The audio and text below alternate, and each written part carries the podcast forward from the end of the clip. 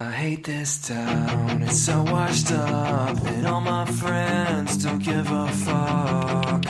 They'll tell me that it's just bad luck. When will I find where I fit in?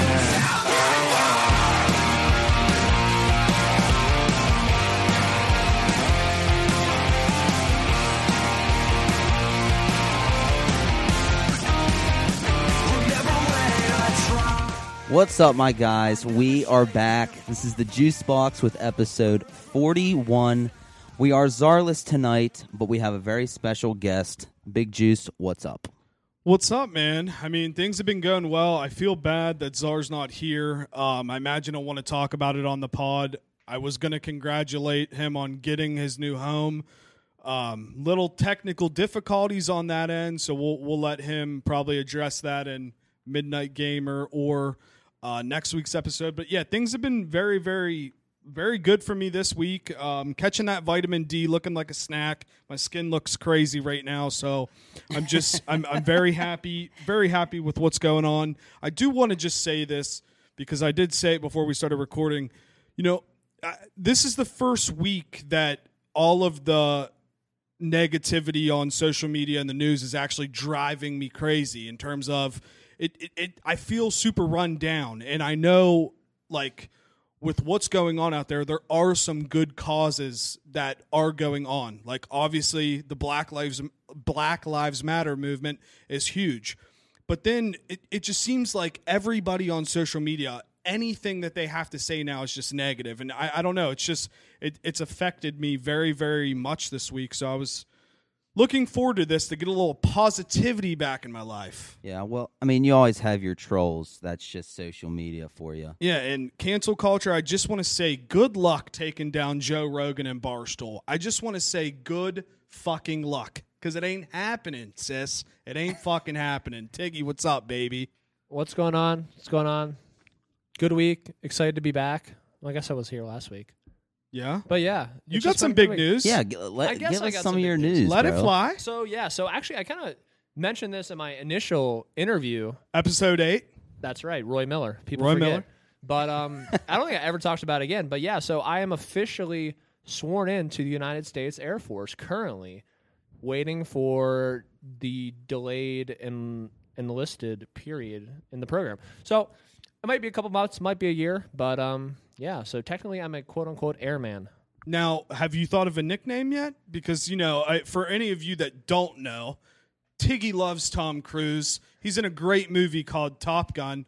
Do we know what your nickname's going to be when you're flying high in the sky?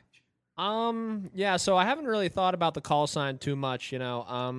I definitely can't take Maverick because that's just, you know, way too over the top, but you know, I'll probably just have to throw some names around. I don't know. I feel like sometimes like a call sign has to be given to you too. Sometimes. Oh yeah, I don't think you can give yourself the nickname. I don't think it works that way. Yeah, maybe I should just walk in first day and be like, yeah, you can call me T Bone, huh? Guys, I already got my nickname. It's T Bone. Now I want to ask you this, and you can deny it on the pod, but you can give me like a wink or something if so. If you come in contact with aliens, are we going to be the first ones to know? Okay, all right, I understand. Enough said. The silent treatment, so yeah. We'll just move on from that. But guys, very special guest tonight. Take a listen to the interview. Enjoy. Guys, we have a very special guest with us tonight, Mr. Entrepreneur himself, Braxton Nolte. What's going on, man? What's up, fellas? How's it going? It's going good. Very, very excited to have you here. Very intrigued because you are opening a new restaurant, but before we jump into that, it's wild to me that you are also doing a day job as well. Like, correct. Isn't that crazy? Like, aren't you going Looney Tune-ish right now? I've had a couple mental breakdowns the past couple months. I don't really know how to describe it. It's a very, very hard lifestyle right now. I will have to say, entrepreneurs, I give them all the credit in the world because I didn't know what they go through until you go through it like I am. It is a wild roller coaster, yeah. Big time. I talked to you a few months ago, You don't really sleep much at all, do you? You're not much of a sleeper, are you? No, usually. Well, I used to work out in the morning. Not anymore. Like Tig, we used to go to the Y and Huff. But no, pretty much. It's like I said, right now it's 9 o'clock. I still got about 3-4 hours ahead of me, and I'll be up tomorrow morning at 4 or 5 in the morning starting my day. So it's a good 4 or 5 hours, but I guess I can't call myself lazy any. Oh, hell no. So how long was the idea for the restaurant in the works? Like, when was the point where you knew that you wanted to open up your restaurant, and then how did that process kind of start? Well, it kind of all started about 2.5 years ago, and I like to drink, I like to eat good food, so I just thought, well, hey, we're going to have a restaurant, and I looked at Wheeling, and no pun intended, there wasn't really a place where you could really sit down and eat. It's a lot of bar food, grease food, just regular style beers, and I had a place downtown, kind of fell through. I have some other property that I looked at, and it just wasn't coming together, and I found out the old Ernie's Esquire was kind of open, and I said, let's take a shot.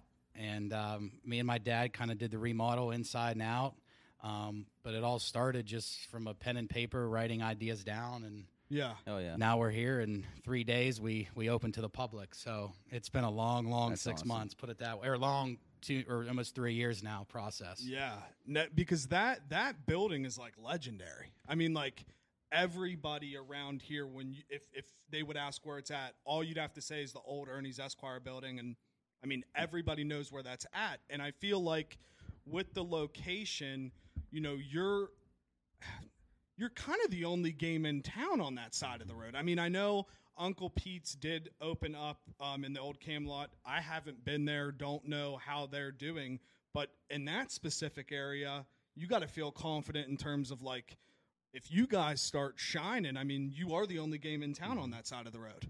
Absolutely. Like I said, Ernie's was around for, I think, 60, 65 years, and it was a big staple. He had a hell of a following, but I mean, older generation people come in, they're like, oh, this is when I had my first prom, or this is when I had my first date with my wife. So it brings back a lot of memories, and, when they walk around in the restaurant now, and they're like, this doesn't even look like the place. But they love the decor, and it's just crazy to think that Ernie had such a big following that a lot of these people are still here, and they're like, for the past 16 years, I was surprised the restaurant never went in there. And like you said, in Bethlehem, I'm the only game in town. Elm Grove only has a couple restaurants. The next closest is the Highlands, and a lot of those chains are starting to close, with Applebee's and Logan's, and I heard some others. But people around here, they're just so used to chains. That's all. That's all it's around here. They want somewhere they can come in and say, this is a local place, local establishment. So hopefully I can bring the old Ernie's crowd and also the younger crowd in, because it is kind of vibey in there. Mm-hmm. So I'm just really excited for people to see it. That leads into my next question, which you led into very nicely, I might add.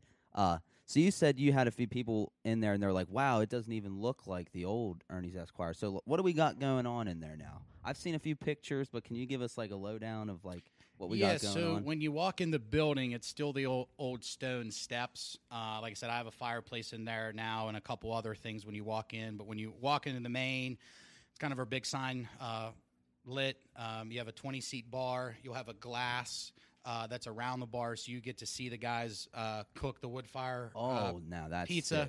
Sick. It's kind of a show and entertainment. Yeah. There's TVs there. Then you go to the dining room. Like I said, we'll seat 178 people inside. We have an Esquire room, which is for banquets, overflows. That's kind of more of your peppy crowd of the old. I still want the white tablecloth. Mm-hmm. Then we have outside, which we'll have live bands, live music. We have a concrete bar out there. It's real rustic, made out of old barn wood. Oh yeah.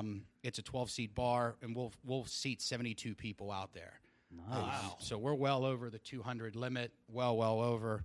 I just think it's going to be. It's just more of a. It's pulley lights. It's old steel. It's nice leather. It's wooden tables, concrete tables outside. It's a metal seat bar. Like I said, the 24 craft. So you'll if someone doesn't like my menu or the beers I have, we have over, even with bottles and cans, we have over 60 beers. So if you don't find something you like, and you do go out in the world and tell me about it, that you did find something, please let me know because I'd like to copy them because, I mean, they must do one hell of a restaurant business if they have something that someone doesn't say I have. Yeah.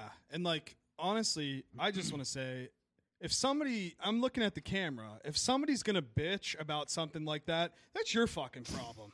You know, like, that's, with how the world is today, I feel like, you know, everybody thinks they need to be catered to. And, exactly. And I just had to get that off my chest. But you brought up the beer. Let it all out. So, I mean, how do you, now, it's, you'll probably have, like, domestics and stuff like that. No, sir. Okay, all craft on tap. Okay, cool. So, like, how do you decide which ones to bring in? Well, that took about 3 or 4 months planning with the beer distributors. I just wanted something different. I wanted you to walk in. There's Ultra, Bud Light, Yingling. You know, we have different ones called Harpoon Brewery. A lot of people don't have them. The brewery I've been to in Boston up there is phenomenal. I'm even surprised Harpoon's even in West Virginia. West Virginia, it's a weird fact. Like, we're the 48th state or the 47th state to get any kind of liquor or booze. So we're on the last of every distributing. Jeez. We have Breckenridge. We have Country Boy. We'll have UFOs. We'll have Terrapin. We'll have Sierra Nevada. We'll have New Belgium. We'll have Victory. We'll have Bells, Founders, Voodoo. I mean, I can go do the works. The works. I mean, it's any kind of ale, red ale, pilsners to IPAs, double IPAs, stouts, porters, kolsch's. You name it, I got it on tap. Yeah. That just goes back to what I said. If you can't find something, that's your fucking fault. But go ahead, GT. Yeah, so just to touch on your menu, I've heard, the only thing I've heard so far briefly is like their pizzas. Mm-hmm. Is that, would you say that's the signature? No, that is not the signature at all. That's not. It's going to be steak, seafood. Oh, nice. We'll have high-end steaks. We have a smoker out back for ribs, brisket, smoked chickens. We have signature burgers, sandwiches, that's awesome. Salads. We have the Old Ernie's coquille and the Old Ernie's hummus. A lot of people asked. I found the original recipes. Actually from his wife. She gave them to me. That's awesome. I actually talked to his son, and he actually gave me a recipe for a shrimp dish that we'll also have. And that's going to be kind of the shrimp tour. You'll get 5 shrimps in 5 different sauces.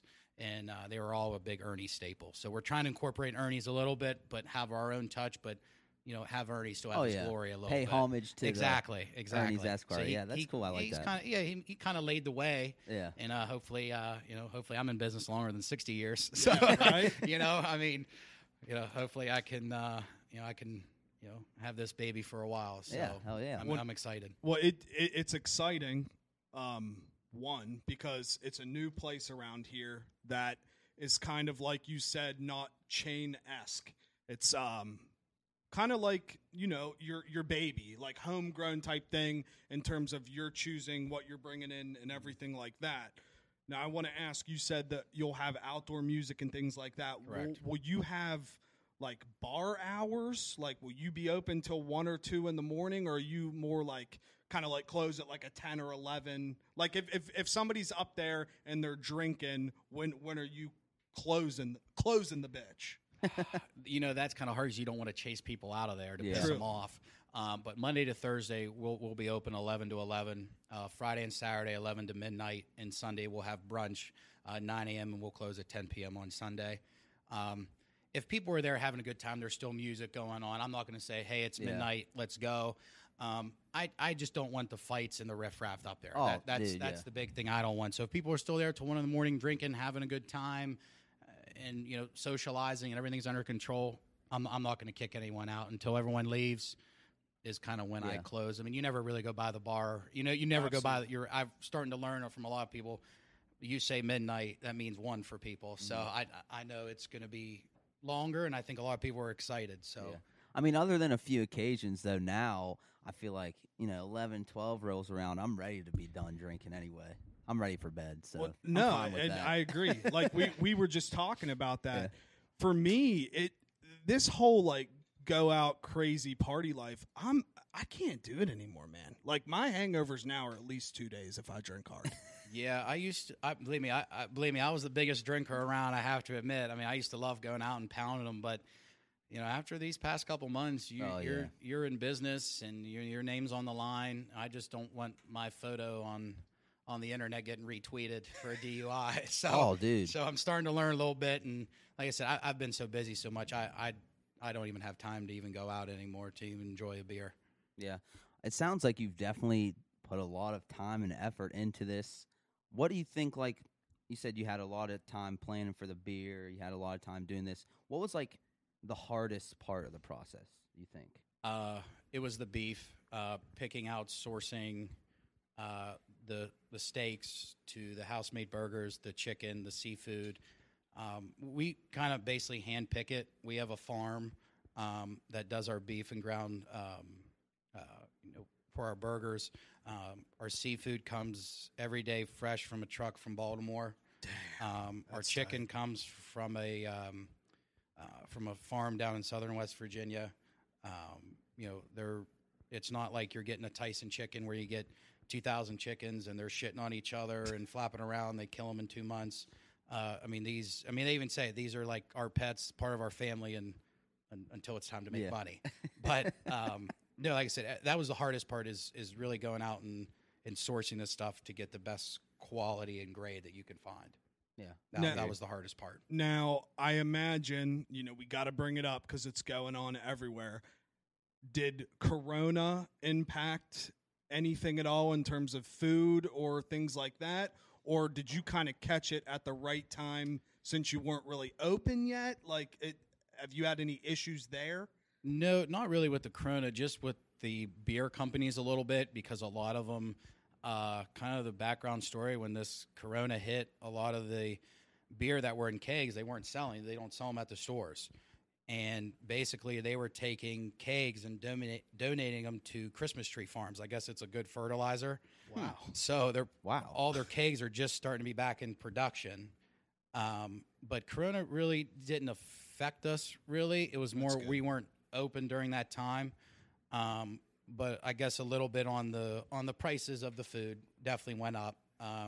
So just a little, but nothing really personally or really with the restaurant. It was like, hey, it happened, and I don't have to worry about opening now because I don't have to rush. I can take my time a little bit and kind of take a breath, but so this will drop on July 5th on Sunday. What is your actual opening date, just so everybody... July 6th. Oh, July 6th, 11 a.m.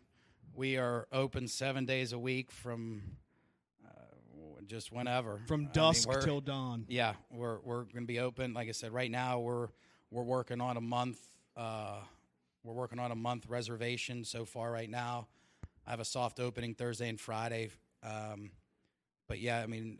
Calls are coming in like crazy right now for reservations. So we're about a month out, really.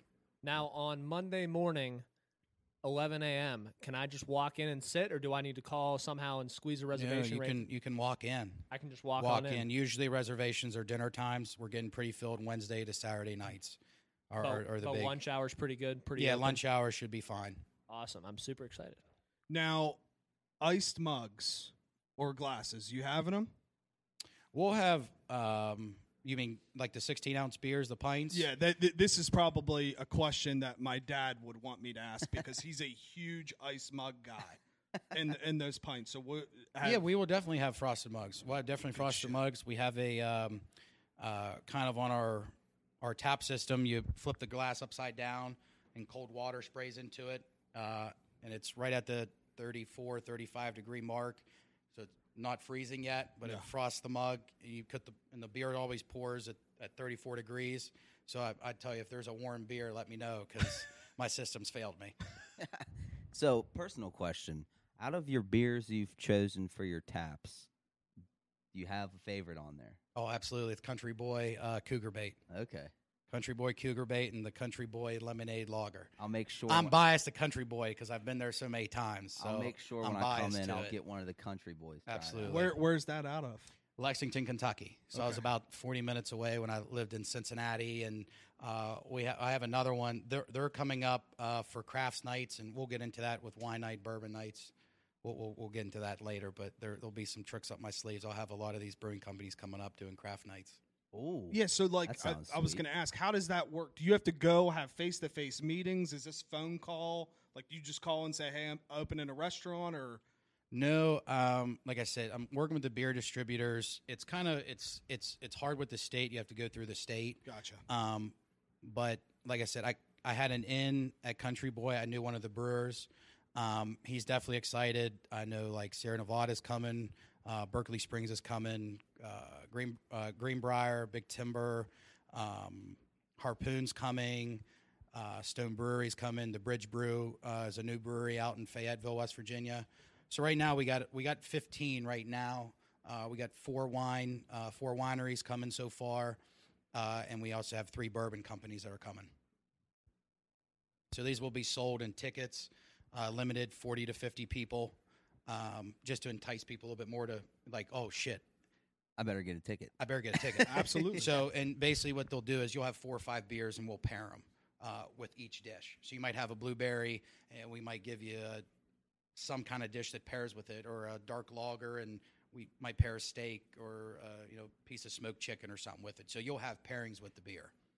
That sounds really freaking sweet. And with these like pairings and these kind of like craft shows and stuff like that, is the whole restaurant going to be closed down for those events, or is no? Restaurant will still be open. You'll just have the back room or outside for those. Gotcha. That's yeah. So there'll be live entertainment too. Like I said, those will last about 2.5 hours. Because the brewery will come and they'll show you how they make the beer and what they do to it, and different fun facts about it. And you'll actually have beer representatives there that will go around, talk, and throw out keychains or shirts or koozies or whatever the hell they want to throw. So and they'll bring beer. So it's literally like you're having like your own little mini brew fest going on. Kind of in a way, yes. That's pretty cool. Yeah. I'm not shocked that you're this prepared and educated on all this, but nothing like that normally really goes on around here in terms of like in a restaurant setting. What enticed you to want to do different things? Or I mean, I know you want to be different. You want to bring in crowds, but it's a great idea that like I never would have expected that. So how did you think of these kind of things? I mean, I know that's kind of a hard question. No, living in a bigger city. Down in Cincinnati, like you would go to restaurants and they would have these places. Down there, they have Rheingeist. They have, that went to different restaurants and that they would do that. Country Boy did the same thing. And there's Braxton's Brewery down in Kentucky. That's where I really got the idea when I first went one. Obviously, like I said, I like Braxton Brewing. They're not in West Virginia, but I wish they were. But they kind of put something on at a kind of a local restaurant place. And I said, wow, this is awesome. Like, I've never experienced this. And I kind of copied it. No, I mean, I feel like that's kind of the way of the game. You just research different restaurants and do what you like from other restaurants. You know what I mean? Yeah, we definitely live in a copycat society. I mean, that's what you have to do to grow your brand, which leads into my question. Are you looking... Now, this is fast-forwarding, I got 3 cities already that we are under a contract already. Wow. Bam. So I had 2 that came to me personally. One was just kind of, hey, you might want to call this guy. He's a developer. I can't say the cities. And we actually met last week. Hence, that's why I told you guys I was out of town. Yeah. So, but we are gonna have... a couple more outside of Wheeling here in the next couple of years. That's really cool. Awesome. So, big question: where'd you come up with the name? Where'd that come from? Yeah, say the name first because we haven't even brought it up yet. It's Char House on the Boulevard. So when I ordered our wood-fired pizza, came from Italy, and we tried it out one night, and basically I was like, "Wow, that's a char. That's like charred because it's a different texture on the bottom and." Then we started doing our steaks, and I'm like, that's charred. So it just became the Char House, and we're on Bethlehem Boulevard. So it just became the Char House on the Boulevard. I like it. So we didn't have a name going into this. We probably had 50 names that we were going to call it. And when I just said Char House on the Boulevard, I said, that's it. Yeah. I feel like that's how it happened. It just was a spur of the moment. Yeah. I feel like, honestly, dude, when it comes to like name and shit like that, I feel like that happens a lot. You can plan like, oh, let's name it. Let's pick from these 10, but then you said, oh, that's charred, and you're like, oh, there's the name right there. Yeah, you know what I mean? And you're a younger guy. Doing this at your age is a pretty big deal. It's, in my opinion, it's something that you don't really see much anymore. People start doing this when they're older. What advice would you give to, you know, younger people, if they had the idea or had the dream of doing it? What do you have any like tips or any advice for younger people that may want to follow the footsteps? Yeah, you're not getting any younger. I mean, every day that goes by, like I said, when I was putting in the restaurant, having these ideas, by the time I look, I'm like, wow, Braxton, it's been 3 years now, you know? So time goes, but like I said, you just got to grab the bull by the horns and go. If you fail, you fail. If you do well, you do well. Like I said, I've failed in many things right now at the restaurant and had to redo. The best advice, you're not getting any younger, just dive on in. Yeah. That's the easiest. Just dive on in, because you'll never know what's going to happen until you do it. Yeah. So, I mean, you may not want to dive into this, but I'll ask, and if not, whatever. Your future plans, like you have your day job now. Yeah, working investments, yes. Yeah, you're working in investments. Do you want, obviously, your restaurant that to be, like, do you want to have your investment job and your restaurant job, like, continuing forward, or is it like, you want your restaurant, I'm saying years down the line, you just want your restaurant business to be what you do, or? If Char House gets bigger, mm-hmm. I'll leave my day job. Okay, I'll definitely. I want to make a brand. By the time I'm dead, I wrote a goal down. I want to have one in each state. That's my goal. By the time I die, I want to make Char House a brand.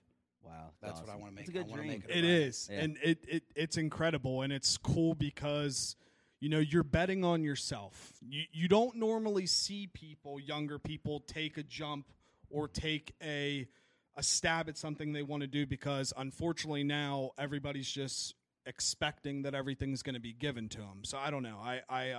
I really am impressed with everything. And I drove by it a couple days ago. Dude, the outside looks great. I fucks with the sign heavy. Yeah, me and my dad built that sign. No shit. That's out of old Barnwood. And we had a guy make the steel in the sign, and he put the LED lights behind. But yeah, me and my dad built that sign. And it was, again, everything up there was designed.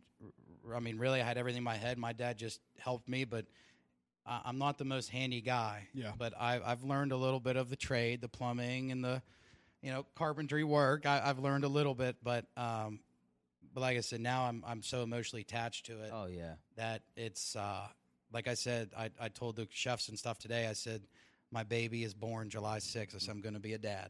And they looked at me, they said, congratulations, you know, what are you going to name it? I said, you fools. I said, this is my baby. I said, this is my baby. So, but my baby's being born July 6th, and it already has its name, so we'll Hell see. Yeah. We'll see how it grows up and see what it's going to be. Now, how many employees do you have to hire for something like that big in terms of like rooms and dinner time and outdoor? Yeah.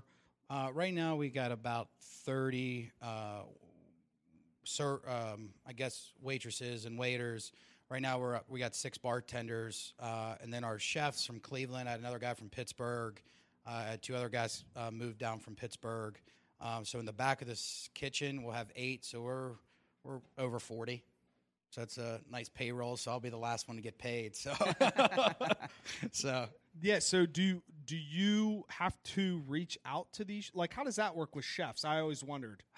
Well, I went through 5 chefs before the one that I really found. I hired a guy, I think, too early. Okay. And he was kind of a dick. So me and him really didn't get along after a couple weeks. So he left. Just kept going through. Basically, it was on Indeed, and just you start calling people, you know, and you start calling these food purveyors. And the guy from Cleveland fell in my lap. He called. He said, hey, I heard about this restaurant one of the food purveyors was telling me about. He drove down. I told my ideas I wanted to do. He was like, I'm sold. He sold his house, and wow. He moved his 2 kids and his wife, and they're here already. Damn. And he said, I'm ready to rock and roll with you. So I said, let's do it. No, that's awesome. He's all in, man. I mean, he's all in. Sold his house. He got an apartment, then found a house, moved. So he's all in. Like I said, he signed a contract with me, and he's pretty much mine for a while. And then if he leaves before, he's got to be out of like a 100-mile radius. So interesting. Mm-hmm. Is that for just in case anyone around here tries to take him, or someone from Pittsburgh or something? He's got to be a 100-mile radius. Damn, that's pretty... Almost like a restaurant NDA, basically. Exactly. So let me ask you this question real quick. Are we having sports? I know you're a big sports guy. Do you think we'll go on? We'll definitely have things for WVU. We'll have buckets. We'll definitely have things for the Steelers, local teams. We'll have a football club, basically. It's kind of called a passport. You'll get like a hat, like a pullover. You'll get this passport book. By the end of the year, if you try all my beers on tap through that year, we give you so back in money and gear and everything. You get a couple free meals. So there's so much stuff. Like I said, we don't have enough hours in the day, but we will have a football club and we'll have bourbon cigar nights. But there's so much stuff. Oh yeah, there's so much stuff out there right now. Sounds awesome. I mean, I can tell just from talking to you that you really you are emotionally attached to this already. Dude, I mean, it's inspiring, honestly. But there's some mornings I walk in and I'm like, fuck, I really had to come here today. Yeah. Fuck, but then there's some days I'm like, here she is. Yep. Here she is. So that's cool, man. But yeah. I had a quick question. You have so many like promotions and stuff going on, so many like different things like the craft beers showing up and the wineries and all that stuff. Like, are you gonna have other events in place? I know you already said like the live music and stuff. You're gonna have like trivia and other stuff like that. Just like, yeah, we'll work on that. Just try to find our niche and what we want to be. Mm-hmm. I'm calling myself more of an upper scale casual. Like I said, I mean, you can wear whatever you want. It doesn't like you have to come in a full suit and tie. If you come in like I am right now with a T-shirt and a pair of shorts, that's fine. Just know you're going to pay a little bit higher price going into the place. Yeah, I feel like, though, too, I would rather pay a higher price. For something good. Exactly. Yes. And, you know, knowing that, like you said, the chickens aren't in the slaughterhouse and everything like that. So, you know, price for me is not a big deal as long as you're getting what you're paying for, and it seems like we definitely will. Yeah, I'm a big atmosphere guy. It sounds like the atmosphere is going to be sweet, like your outdoor area with the bar, and you know, like you said your bar inside with whatever you said, 24 different taps. Like that's what I like. I like a nice atmosphere, and you said you got like the rustic barn wood. That I like that kind of thing. So those are the kind of things that draw me in for sure. No, I agree. I don't know. I'm very excited for you, obviously knowing you, but I'm just very impressed with how educated you are. Just like I told Karina 2 weeks ago. You don't realize, like some people just sit at home and they think they're going to open a restaurant at a bar. You don't realize what goes in the back end. Oh, there's so much little shit that when I got into this, I had a list of things I wanted to do. That list has been thrown away like 5 months ago. So it's gone. You wake up and it's like, what's going to happen today? Yeah. What's going to happen today? And it's exciting, but in the back of your mind, you're like, fuck. Something bad's gonna happen. I'm getting to the point now when I'm open, I'm not gonna please everyone. I know absolutely. I'm not. Mm-hmm. You're gonna deal with people. People are gonna bitch. That's fine. That happens in every business. So, and you just say, hey, I'm sorry. We'll get you next time, or have us another chance. And it's the nature of the business. That's how it goes. Yep. Absolutely. Adapt and survive, right? We've adapted a lot. Every day we adapt. So I got a question, Braxton. Now, you know, down the road here, a little in the future, maybe like 10, 20 years or so, what do you want, like, the motto or the legacy of the Char House to be, like, here on the boulevard? You know, what do you want people to say down the line about your place? That's a good question. That was the best fucking meal I ever had. I like that answer. No, it's true. Yeah, I mean, I just want it to be a classy place. Just everyone just like, damn, that place, and we're going to have regulars that come back, and I want people when they walk out of there like, shit, that was one of the best experiences I ever had. I just want people to have fun. That's it. I just want people to have fun and just experience it. That's it. There's a sign on the wall. Don't merely taste a beer. Experience it. Love it. But I just want to say thanks for coming. I'm looking forward to it. When you guys hear this, it'll be Sunday, July 5th. That next Monday at 11 is when they will be opening up. And, you know, I'm looking forward to coming up, experiencing everything. It's cool, all the ideas that you have. And I truly believe that that's what will get a different crowd pulled in, is all of the opportunities that you're giving people around this area to go and enjoy. Absolutely. Well, I appreciate you guys having me on, and you guys are more than welcome to do a live podcast up there. So we accept. You can take me up on my offer. We accept the challenge. Yeah. Yep, Braxton, thanks so much for coming, man. I'm excited. Looks like you put a lot of freaking work into it. I'm excited to see it, and good luck to you, my man. Thanks, guys. Thank you. Where can we find this on the web? Our website will not re-release till July 6th because I don't want anyone copying my shit. Understood. There you July go. 6th. Look for the website, Char House. Great interview with Braxton there, but he also decided to stick around for the rest of the episode. He's got a very busy day, but he wanted to hang out here at the Juice Box Pod. It's at the Juice Box Pod.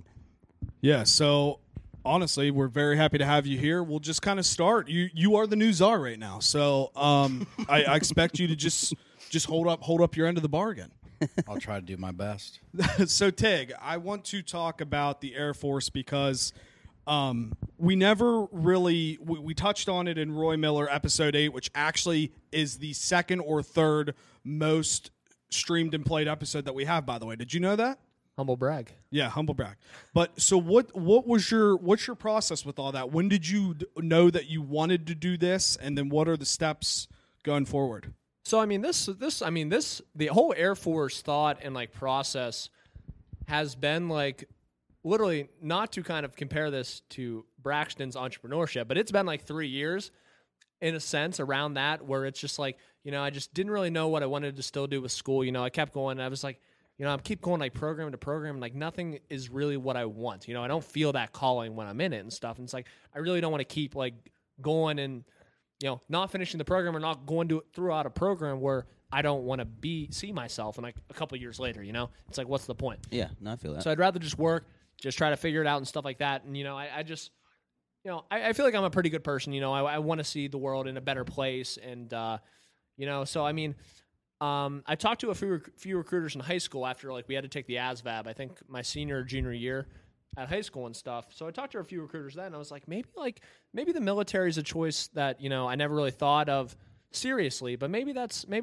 where I want to be. And my uncle actually just retired after 30 years, and he still works as a civilian and stuff. So, I mean, he's been everywhere. He's been in Vegas, Honolulu, Florida, Virginia. He's Texas now in San Antonio. He's been everywhere. So I've just kind of talking with him a little bit.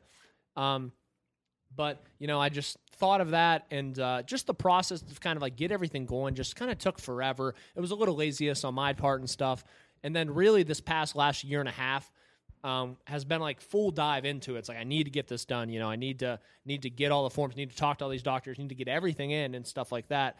And so after I got everything in, just kind of problems started to arise in terms of like past health concerns, I guess. Yeah, 3 nut Tig. Yeah, so you know, I possibly had a third testicle, which I've kept hidden for my life for now 25 years.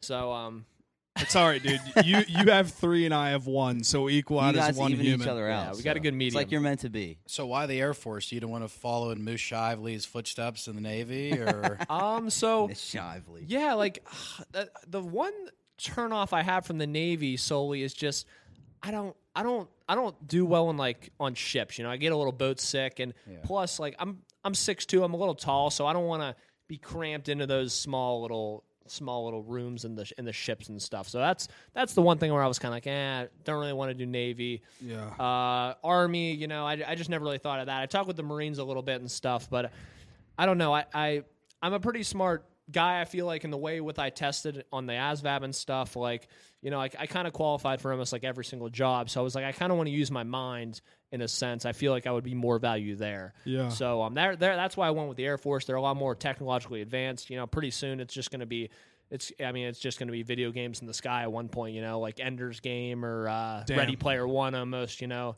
talking a few movies. But even so, if that is how it turns out, I could still so see you like, in your Air Force gear with like some aviators, you got your hair flown in the wind. I can so see it. I could so see Pilot Tig over here. Right. Well, I wanna ask too, because you hear about like I think it's the Navy training and the Marine training, like those first couple weeks are brutal. Does the Air Force have anything like that? Like in terms of Like, you know how when you see the Navy, they're in the water and they're like drowning them and all that shit. Does the Air Force do anything like that? Do they fly you up and just drop you off in the sky and like you have to parachute down or anything? So I'm not sure. I believe all airmen will be like, quote unquote, like airborne, which means I believe that, don't quote me on this, but I feel like I read that all recruits will be like parachuting.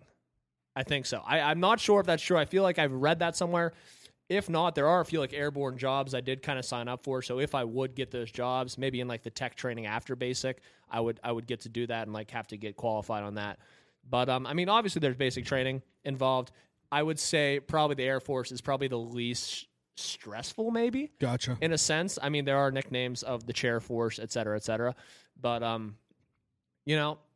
It's like a car, you know. There's a lot of different moving parts, and everything needs to go well for this car to get to point A to point B, you know. Yeah, well, I know you know a lot about that. What we just talked about in terms of the restaurant. There's a lot of steps in terms of a lot of intangibles getting at your end goal. But I want to ask you, Braxton, you're a big sports guy. Do you think we will have any kind of sports in 2020? Because, you know, you hear about the plans of the NBA, the MLS is doing the same thing, hockey. Part of me gets excited, but then part of me doesn't see how it's going to work. I think the hockey's the most interesting with just going right into the playoffs with 24 teams. Yeah.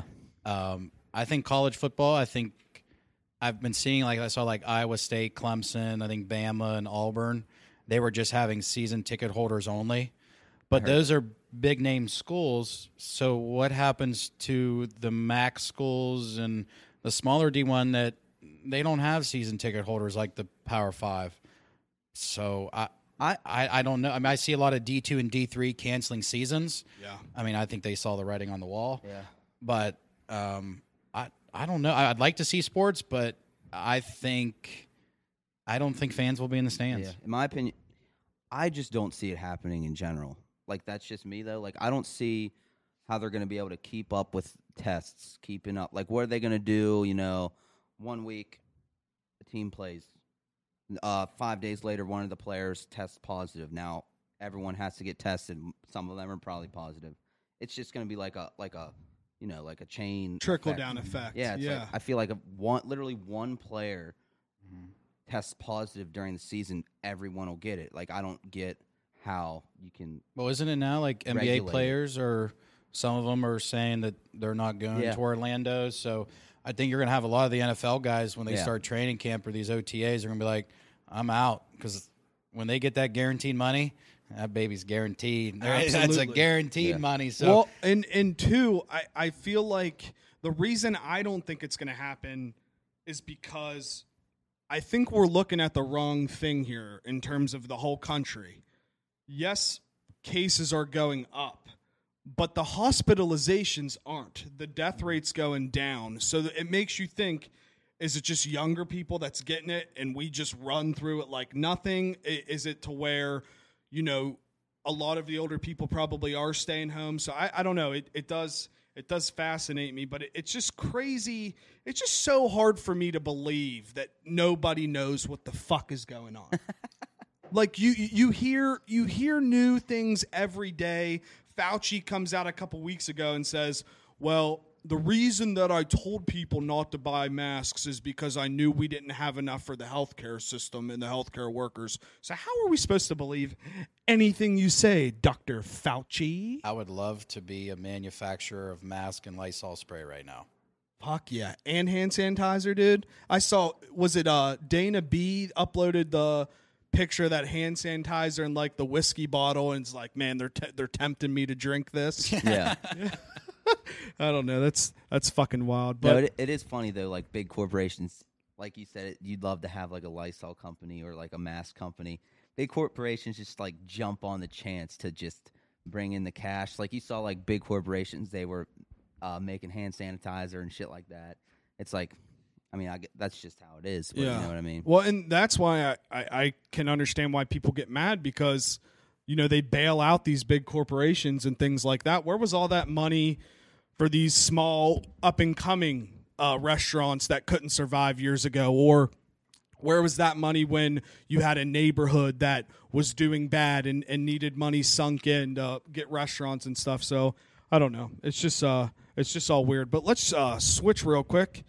Did you guys see that somebody created a porn star list? Oh, 370. 370 porn stars ranked? Shout out to that guy. He did his research, I mean, for sure. I want to assume that that guy probably at least spanked it 370 times. I mean, if you're making a list. Well, I mean, if you're making a list, I mean, he's had to have spanked it to every single one of those girls. And you know he checked it twice. Yeah, exactly. Because he's being naughty, not nice. But, like, that's a lot. That had to have taken him a while. Like, that's some in-depth research right there. 370. Like, maybe, you know, like, make, like, top 50. Like, that had to take him, like, how long do you think that took him to make that? I mean, I couldn't even really name you, like, that's five porn stars right now. Yeah, that's what I'm saying. I got my go-to two or three, and that's it. Yeah. Now, are you a Pornhub guy? Pornhub. No. Xvideos.com? Xvideos and RedTube. Okay. See, I used to be it was xnxx.com. Yeah. And then there used to be one called Need Banged. That was one, like, 8th grade. I was like, holy shit. It's like, first pair of titties, but you're just sitting there like, holy shit, this shit's awesome. Yeah. You know, you're like, holy fuck. I think my first dabble into the old pornosphere was xvideos.com. It's probably at St. Mike's 2nd grade when you guys used to type in boobs on Google and thought I was like, you guys thought it was the greatest thing ever. You're like, oh my God, I typed in boobs. I typed boobs in Google. Yeah, and then I remember a virus on the computer. You'd make boobies with the calculator and flip it upside down. Dude, it's I don't know. I really like looking back on it. Those definitely were awesome times of your life when you literally didn't have to worry about fucking shit. I looked forward to going to school back in the day. And then you get to college, and it is crazy to think that, you know, when you're 18 years old, you're supposed to decide what you're going to do for the rest of your life. I don't know. Oh, yeah. No, that's why I talk about with a lot of people, like, around our age or, you know, a few years younger. They're like, man, I don't really know. I don't know what's going on. I'm like, dude, we're still so young. You don't have to know right now. Just try everything. You know what I mean? Like, that's how I feel about it. Like, you don't – how can someone expect you, even right when you graduate college, to know exactly what you're going to do for the rest of your life? Well, and that's why I asked you in the interview, like, what advice you would give to young kids, because we don't get taught that stuff in terms of financials. And, you know, on our next episode, I'm excited we'll have G on to talk about free games, so we'll get more in-depth in that. But it's just, that's why I'm very impressed, because obviously you know what you're doing working in investments, but, you know, there's a lot of shit that you have to know. You know, I will say this. When I got my degree and my MBA, I haven't used one fucking thing they taught me. Mm-hmm. Like, they don't, like, you go into, like, a class. Like, I don't care if fucking the king of fucking England stabbed himself, had 7 wives, and he got abandoned from the church. Like, that's not going to help me in life. Yeah. Like, teach me how to fucking make money. Yeah. You know, teach me how to make fucking money. How do I buy a house? How do I make a mortgage payment? How do I pay my insurance? How do I keep a checkbook? Like, that's the shit that kids have to fucking learn. That's literally what me and Jake talked about last week. It's sad. I get waitresses up there for takeout. They don't even know how to make fucking change. Mm-hmm. I'm like, you know, that's like $1.06 back. And they're pulling out their phone and going on the POS system like, you really don't know how to make change? Yeah. I mean, it's sad. It really is. No, like on the same token there, you know, for my job, like for cigarettes, state minimum is 7% markup. Mm-hmm. And some small independent stores, like, I have to set their prices because they don't know how to mark it up 7%. And I'm like, you know what I mean? Like, some people just don't. It's like common sense. Yeah, and we're lucky. Like, we're smart enough. We've learned. Like, we're educated to do that stuff. But it is true. Like, some people, like, literally can't even do that. Make change. Like, nothing like that. Yeah, and I want to say, I think the reason that we know how to do that stuff is because we grew up in both worlds. We grew up in the world without technology. Like now, if you would tell somebody that at 10 years old or 12 years old that you didn't have a cell phone, you weren't able to Google this, you weren't able to Google that, kids would probably lose their mind. I mean, these kids come out of the womb and they got an iPhone X already. Yeah. So I don't know. I think it's I don't know. I think we're lucky that we got to see both sides of the tracks in terms of where when you got home from work or not work, school, you went outside. You didn't sit on your ass and play video games or whatever. Not knocking video games because we've now learned that you can make money off of that. And if you would have told me that, I probably would have played a lot more video games, to be completely honest with you. But, I mean, I rode my scooter up and down these hills fucking 100 times after school. Yeah. So, I don't know. You just see, like, you go to the playgrounds, you never see a kid, like, just even pick up basketball games. You never see a pick up basketball game. Ever. It's all got to be organized. Like, oh, okay, well, the Wanderers Center plays Tuesday and Thursday. That's great. But, like, can anyone just go out to a garden park or and just, somewhere and be like, oh, shit, there's 10, 12 people. I'm going to jump in a pickup game. Yeah, and that's why I thought it was cool when you guys, I know you played. The Clearview League. Yeah, dude, that was awesome. It was cool. I loved going to watch that. We had that for, 3 or 4 years we played, and then it just kind of vanished? I think it was three. I only played in the first year, I know. But, I think it went, 2 or 3. And then, I'm not sure if Mike just, couldn't keep it all, contained or whatnot. Or I don't know how it got. Because at one point, it was huge. It had, 9 or 10 teams. It got to be, people would just come and watch. Yeah, that's what I mean. There were, crowds. I would go and watch. I remember our senior year of high school, that year, whenever it was going on, there was a big crowd of people there to watch. Well, I remember the first season, the first championship game, there were people fucking everywhere. And, you had, the Warwood kids rooting for this team, and then you had us coming up and rooting for that team. I think Jock hit the game winner in the championship game. Jock did hit the game winner against me.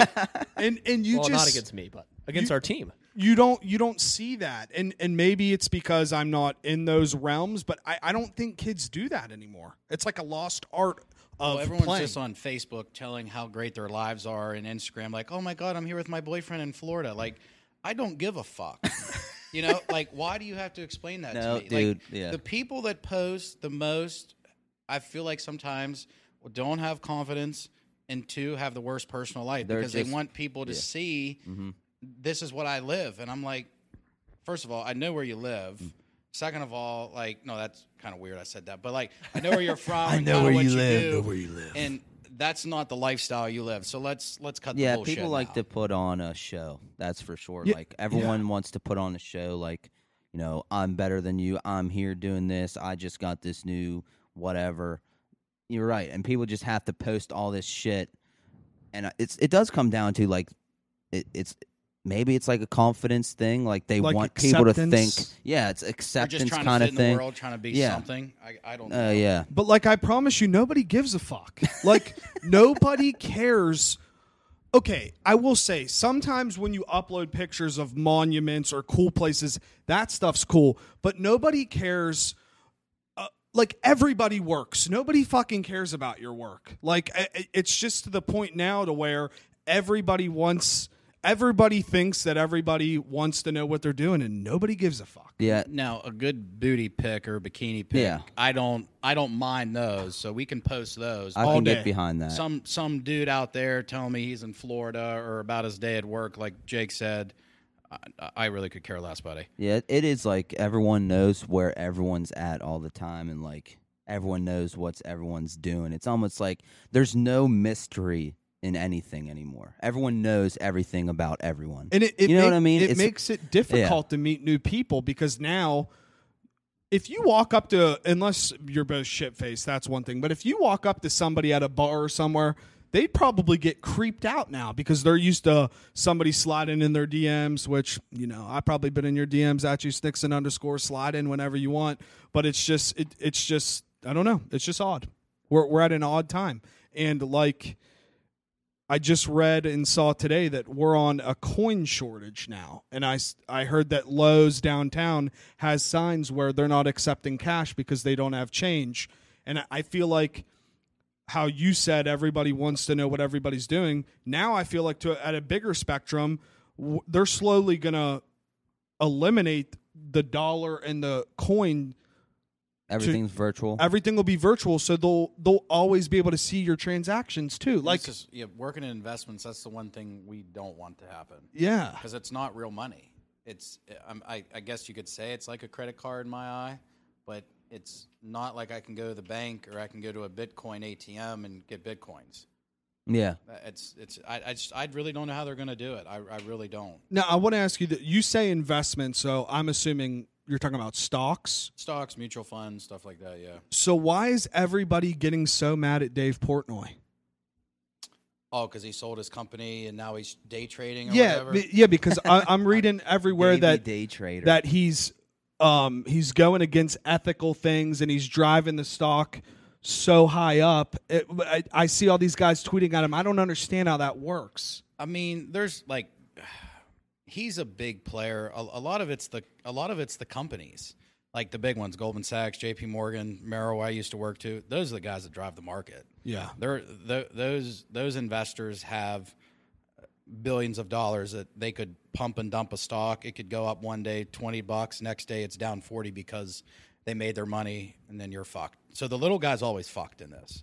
It's the big corporations. They know what's going to happen at all times. Yeah, I don't know. But now you're seeing Davey Day Trader leading a huge brigade of the entire following of Barstool Sports on Robinhood, mm-hmm. just try to be the Golden Sox, to try and be the guys who are manipulating the stock, but it's just a whole bunch of common people. I mean, there's so much goes into it. It's like world news. I mean, it's like if something happens in Asia or Europe because their time zones are ahead, then we just follow the path. So whatever happens in the world news or world economy, everyone's going to feel the effect. Yeah, I don't know. Stocks fascinate me, and it's something that I've always wanted to get into. I probably won't, but it's just gambling for adults, I feel like, right? I mean, in a sense, like, I had a client ask me that. They're like, so basically it's like going to a casino and you're basically going to take my money and, spin the wheel. And I was like, well, I mean, in a way, in a way, cause there are some stocks that you throw into and it's like, I'm throwing a dart in the room right now. I don't know where it's going. We're just going to see if it sticks. Yeah. But there's people that somehow, some way, they put thousands, millions of dollars into a stock, and they're a millionaire in a week. It's a crazy game. Yeah. It's a crazy game. I would love to know it and understand it, but no one understands it. Yeah. No one understands it. Yeah, it's like I don't know. Except Jordan Belfort. Yeah. I guess. Which that dude, like when I was younger and I watched The Wolf of Wall Street, I think that's what really got me. Like, I'm like, fuck. Like, I want to do that. Like, that's awesome. I want to be this fucking guy. Like, yeah. I want to be driving this car, doing this, banging this girl, like just living the fucking life, telling the FBI, get the fuck off my yacht. Like, yeah. I was like, fuck. Yeah. I was like, holy fuck. Yeah. But not the trouble part. But now I heard he's in Australia. Well, like he's still like 100. Like he's net worth like 100 million still. Or he's a huge motivational speaker.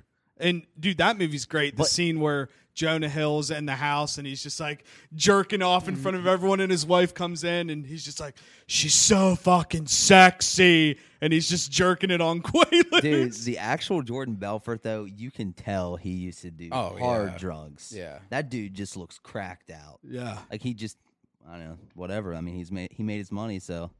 I mean, if you lived his lifestyle, what do you go to prison for, 5 or 6 years? I don't even know if it was that long.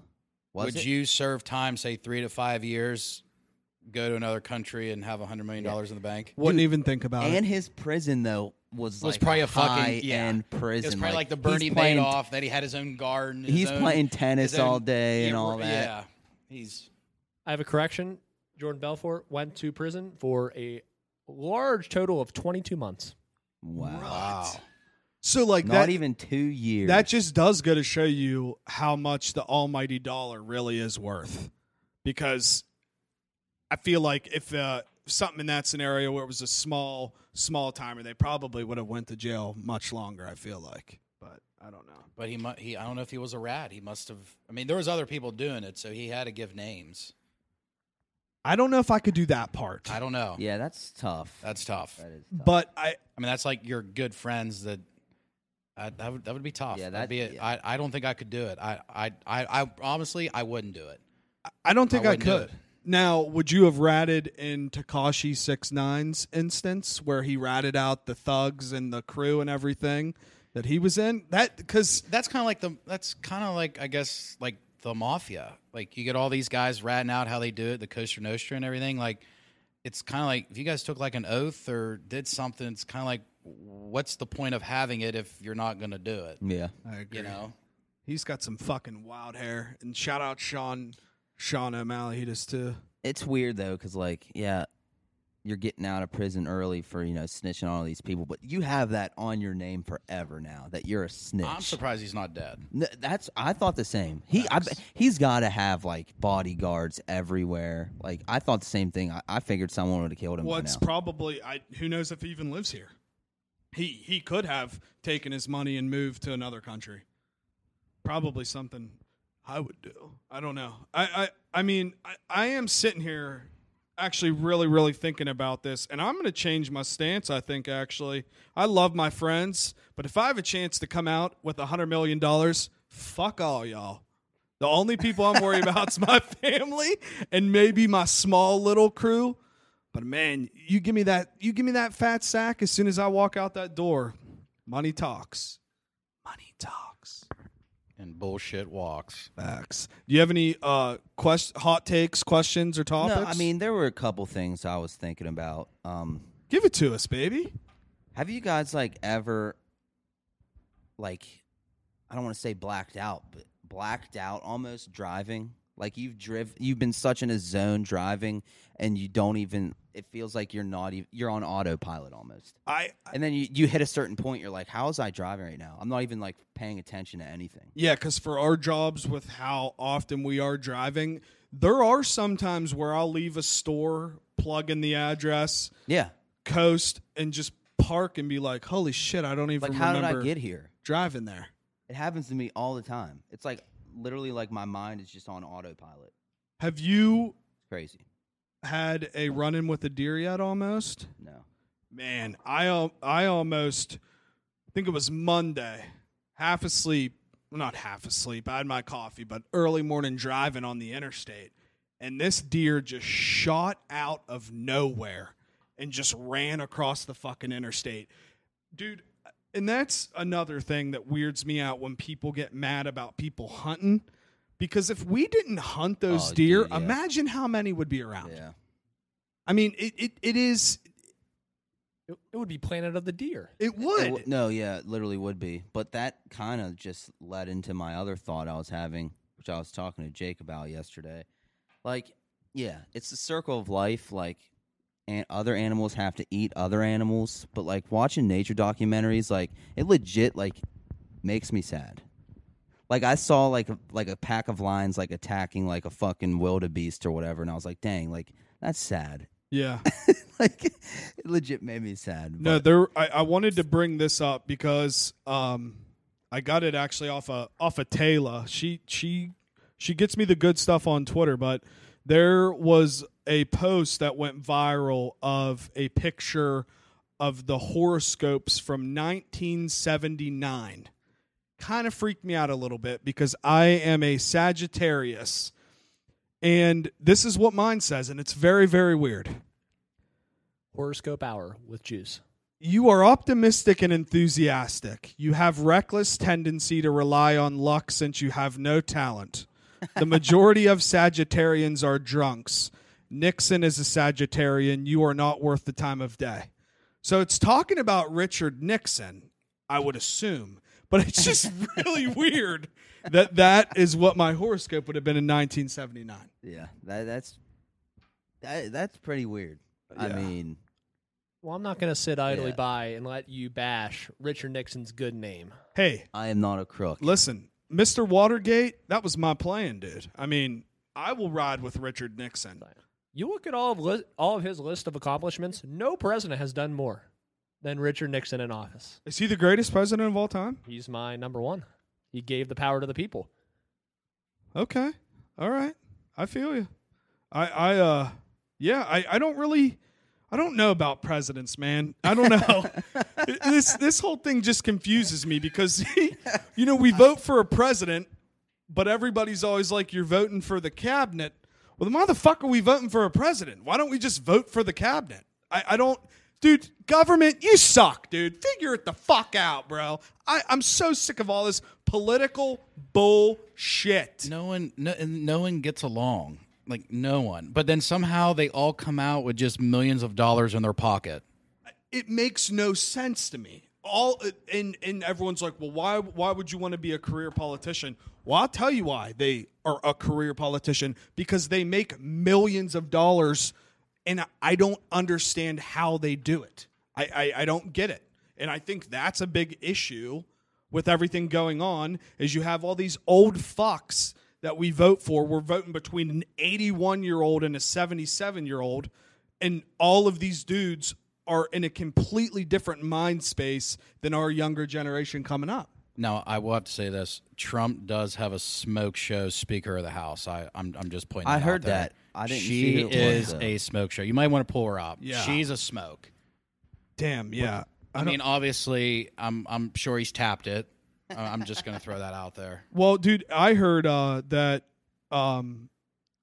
what's his wife's name? Melania? Yeah, Melania. That they were getting ready to have a divorce, and then he got elected president, and they were like, oh, okay, we'll hold off on this so I can be the first lady. So I don't know. This this year has been crazy.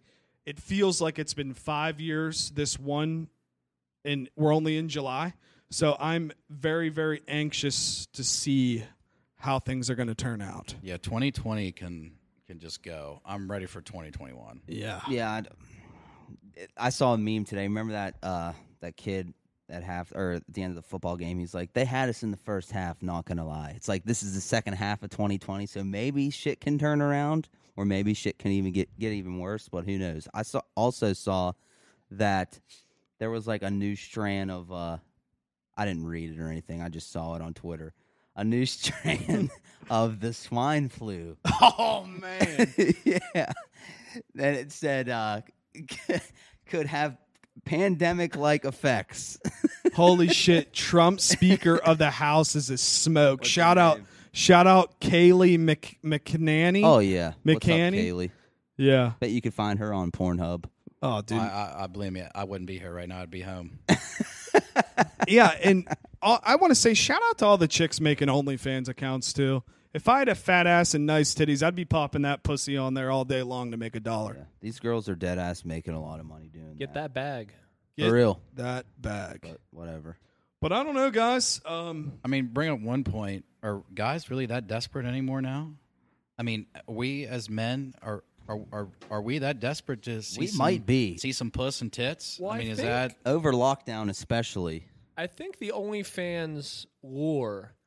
I see it a lot on Twitter. It's a lot in like the gaming kind of community. There's a lot of like quote unquote e-girls doing it and stuff like that. And like, I think these young men who I assume have like kind of like in their mind like created a relationship with them because they've been following for so long. Like I think it's like 70, 80-year-old men. Well, yeah. I mean, that's on the younger spectrum of where I was going. But lost my train of thought. Okay, so yeah, I think it's just like the relationship they've kind of just built up in their head just from like watching their streams or seeing them so much like and kind of interacting on Twitter where they think like it's almost like kind of tricking because like I think they have a chance and that's why, you know? Yeah, because I mean, I'm not going to lie. I've dabbled in OnlyFans. I mean, I was in a dark hole in March and April. I just wanted to see what it was all about. And you can on there message these girls back and forth and have them send personalized like videos and pictures. So I can understand your point and where you're coming from for sure. Yeah. But JT, I had a quick question before we end up. Oh, yeah. JT, did you get any new interests? No, honestly, dude, no. I mean, when will we record? Saturday? But well, Sunday, because you fucked up Sunday, on Saturday. Yeah. But, yeah, dude, that's how I feel lately, though. It's like I'm not – like I feel like I'm in a good place, like mentally, but I just want something new that I'm, like, really invested in, like, interested in. You know what I mean? Like, I'm not really into, like, anything on TV right now. I don't play, like, any, like video games. You know what I mean? I just want to like run into something that I really enjoy. Well, you know what you could be playing is the Nintendo Switch that I've let you borrow for now like months and months. Is that still here? Yeah, it is. That is still here. And there's a new game called Yes, Your Grace Out, which is like a Game of Thrones simulator. That honestly, I want to play. I may have to commandeer back my Nintendo Switch. Is yours. Just be like, hey, give me that fucking thing back. No, that is fucking. Annie still hasn't watched the replacements. That's true. I haven't watched that yet either. It's been like a year-long segment. Yeah. All right, but you can find me on Twitter and Instagram at JuiceNixon_. Our website's www.thejuiceboxpod.com. We do have a couple shirts left, mostly smalls, a couple XLs, largest sold out, and a couple mediums. We will be getting ready to launch the next style of shirt, and we're going to kind of... we will get more double XLs. Yeah, we're going to change our attack in terms of the sizes of the shirt. So, be on the lookout for those. Make sure you guys check out Midnight Gamer. Episode 4 just dropped. I believe it was Saturday at midnight, and then they should be coming out with episode 5 this week. Don't know if it'll be Friday or Saturday, but we'll see. Look out for that. Me and Dupes are coming back. The tobacco pipe is coming back full time every week. We're going to bring that, mental shit that we always talk about, get real in depth and just shoot the shit. So make sure you check out that stuff. Thank you, Braxton, for coming and joining us on the pod. We are looking forward to the restaurant opening up.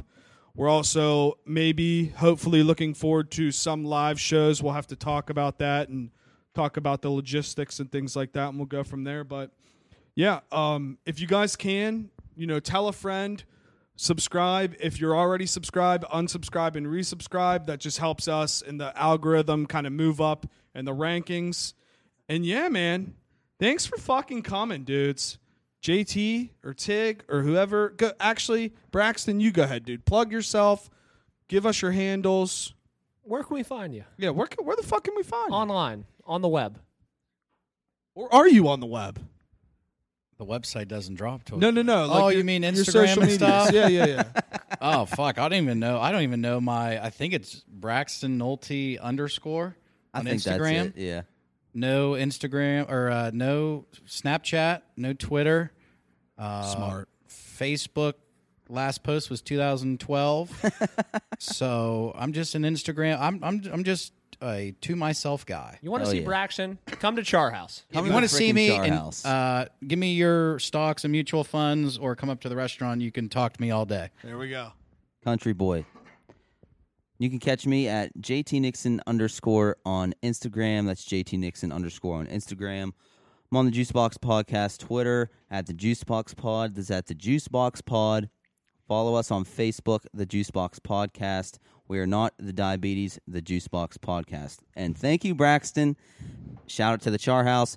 Shout out to these flaming hot T-shirts he brought us. Nice blue. Soft, nice T-shirts. Thank you very much for those. You were just feeling your nips, dude. They're nice. I've been feeling the shirt the whole time. Thank you very much for the shirts, and good luck with the Char House. And I just want to say too, before Tig goes, I am now a official Call of Duty Warzone player and member. You can find me on Xbox at the Juicebox Pod. I'm thinking about starting to Twitch so I can make them dollars, Ninja. I'm fucking coming for you, bro. You can catch me on Twitter at TiggyNation, TIGGYNATION, and on Instagram at Money and Bank Tigs. Also, shout out to Julia and Eric for just getting married on July 4th. Shout out. And I'm sure the ceremony was incredible, as I was there. So thank you for that. And you can catch Juicebox Czar. That's at Juicebox Czar on Instagram and Twitter. That's ZAR. Z is in zebra, A is in apple, R is in respects. Have a great 4th of July. R as in Reebok. Don't get it twisted.